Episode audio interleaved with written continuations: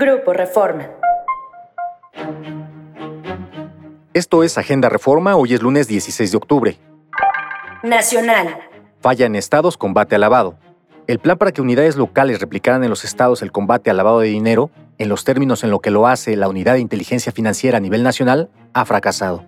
De acuerdo con un diagnóstico del Observatorio Nacional Ciudadano de Seguridad, mientras que estas oficinas costaron al erario 26 millones de pesos en 2022, sus resultados fueron escasos.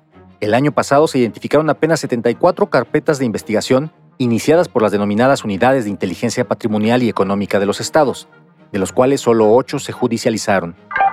Y en Nuevo León la usan contra opositores.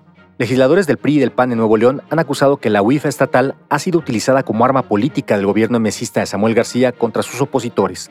En septiembre pasado, la oposición acusó que existían 300 investigaciones abiertas contra actores políticos de oposición desde diversas instancias oficiales, una de ellas, la Unidad de Inteligencia del Estado. Negocios. Prevén que dará corta recaudación en sexenio. En el último año de este sexenio, los ingresos obtenidos por la recaudación de impuestos serán equivalentes al 14% del Producto Interno Bruto, un aumento de únicamente 1.7 porcentuales respecto al cierre del sexenio anterior.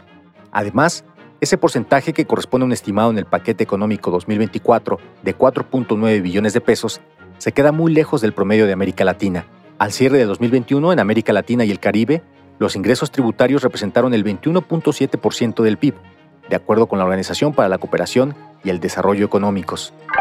Ciudad. Va tarde y con carencias Plan Urbano de la Ciudad. El Programa General de Ordenamiento Territorial es el documento que pretende guiar el crecimiento de la ciudad durante 15 años y que acumula ya dos años de retraso.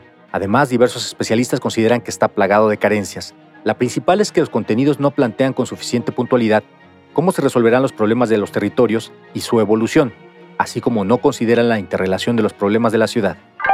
Internacional. Gana Novoa presidencia en Ecuador.